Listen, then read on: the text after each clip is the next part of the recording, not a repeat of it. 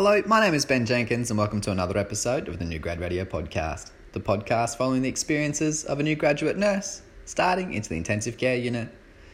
So, it's been a few episodes now since I made my last episode uh, for the New Grad Radio Podcast. It's because I've been in the absolute grind mindset of getting my first assignment all ready and prepared to hand in. It's um, it's due on Monday, so it's due in, in two and a bit days' time. We're almost there, but it's uh, I can't wait to talk about the experiences of handing in my first um, assignment. Uh, when it's come to my transition books, you can sort of do it in your own time, and it's something that's sort of set questions that you do a bit of research for. You'll get something signed off by an experienced nurse, and you sort of it's things that you see every day, and it's really applicable to the job. Um, with assignments, as you know, anyone who's gone through nursing school is currently in nursing school it takes a lot of background research and it takes a lot of time to be gathering the information and then be able to write your actual assignment. Assignment writing to me hasn't really come natural at all, so it takes a while for me to get assignments done. But getting off track a little bit, so it's due on Monday.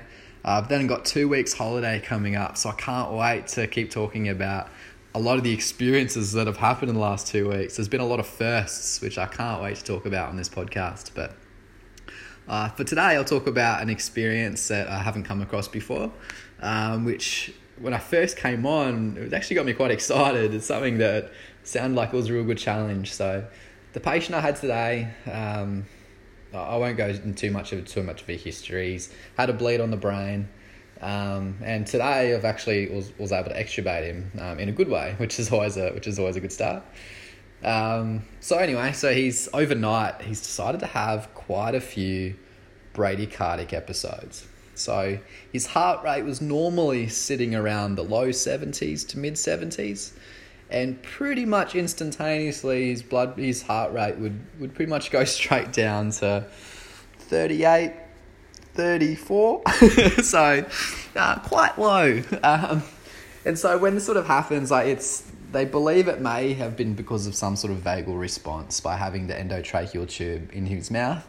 And when he would cough, he'd, he'd stimulate that vagus nerve, which then dumps his heart rate. So it's, I guess that's one thing about the intensive care unit in general. We have so many things attached to our patient that we're able to see real time data when it comes to not only heart rate, but you've also got an arterial line in. So the arterial line is looking at real time blood pressure. So you're able to see second by second blood pressure changes. Now, when it comes to a heart rate being that low, um, this was something that it took me a little while to get my head around at the start, uh, just when you're talking about the theoretical concepts of things.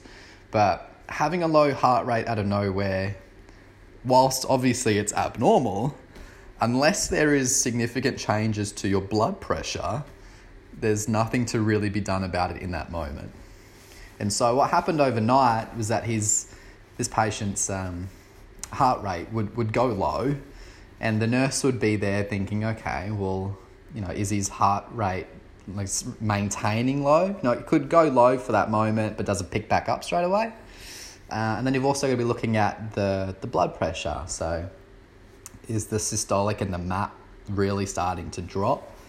um, or is it sort of holding stable? And so you've just sort of have that moment of not just being like, oh my god, something's wrong, I have to do something about it, but it's it's a matter of looking at the the the patient in general, taking a step back, looking yes at the monitor and looking at the numbers, but you also want to be looking at the patient. You know, is is has anything changed in regards to your patient?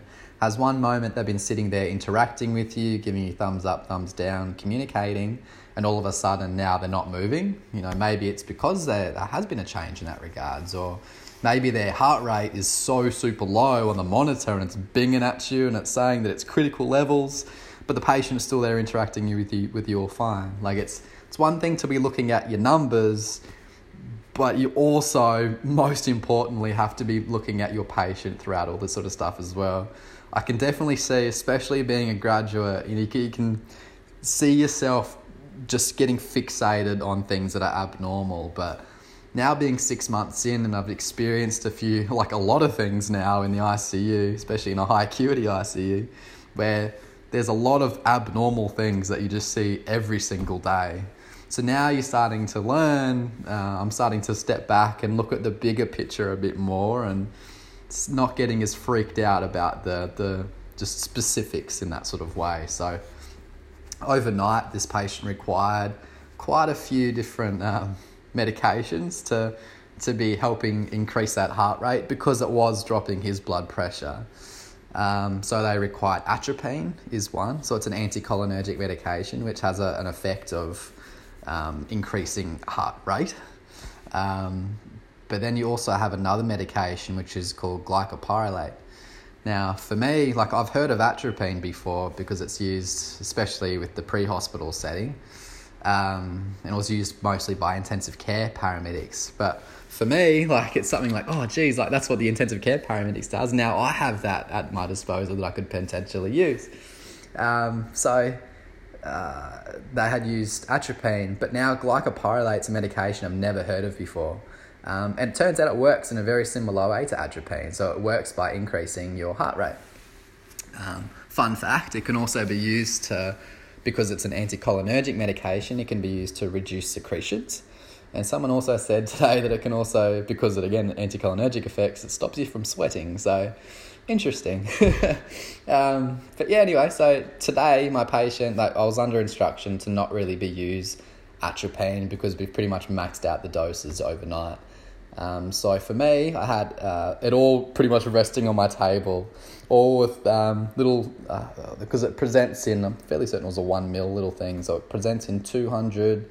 I'd like to say it's units um, of of this medication, um, and I had my little three mil syringe there with the drawing up needle all ready to go just in case it were to happen. So always be prepared. I had it all at my desk. If anything were to happen at any time, I'd be prepared, ready to go. Um, so anyway, so I did require it a few times today. So it was only twice.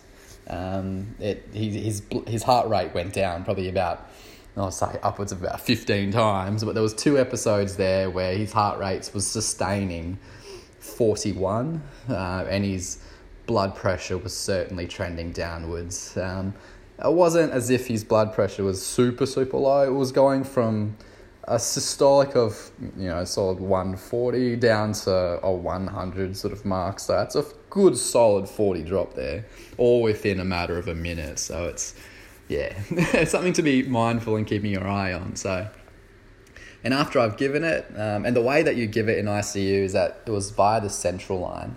Um, so on the central line i'll make a, another topic about management of central lines as well from what i've been learning over the last six months um, but something I've uh, again part of the central line when it's as part of your when it's inserted into the internal jugular um, vein, um, you can then have on one of the particular lumens what we call the CVP. Now it's it's a stronger sort of material, strong plastic material that's connected to a transducer, just like the arterial line is. So it's in the inflated bag, and I'll talk about this sort of stuff in another episode anyway but this one is directly measuring your central venous pressure up on your on your monitor screen. Uh, and one cool thing about this CVP is it has a port in which you're able to um, insert medication, like a little port that you can screw on and insert medications into. And then you've got your little tiny sort of toggly bit which you can pull, and then it flushes it for you straight into the patient. So if you ever need to, and that's one thing I've learned straight away, and something um, know how to give medications quickly if you need to give medications. Like always, I've always got in the back of my mind almost like a paramedic mindset constantly. Well, if something were to happen right now, what do I need to do and how can I give it if something were to go wrong? So I knew that I had my glycopyrrolate sitting there in its ampule with my 10 ml syringe and my drawing up needle. And I knew that if I needed to give it rapidly, I could give it through my CVP port. So Anyway, that was a fun little experience today, something I haven't experienced before.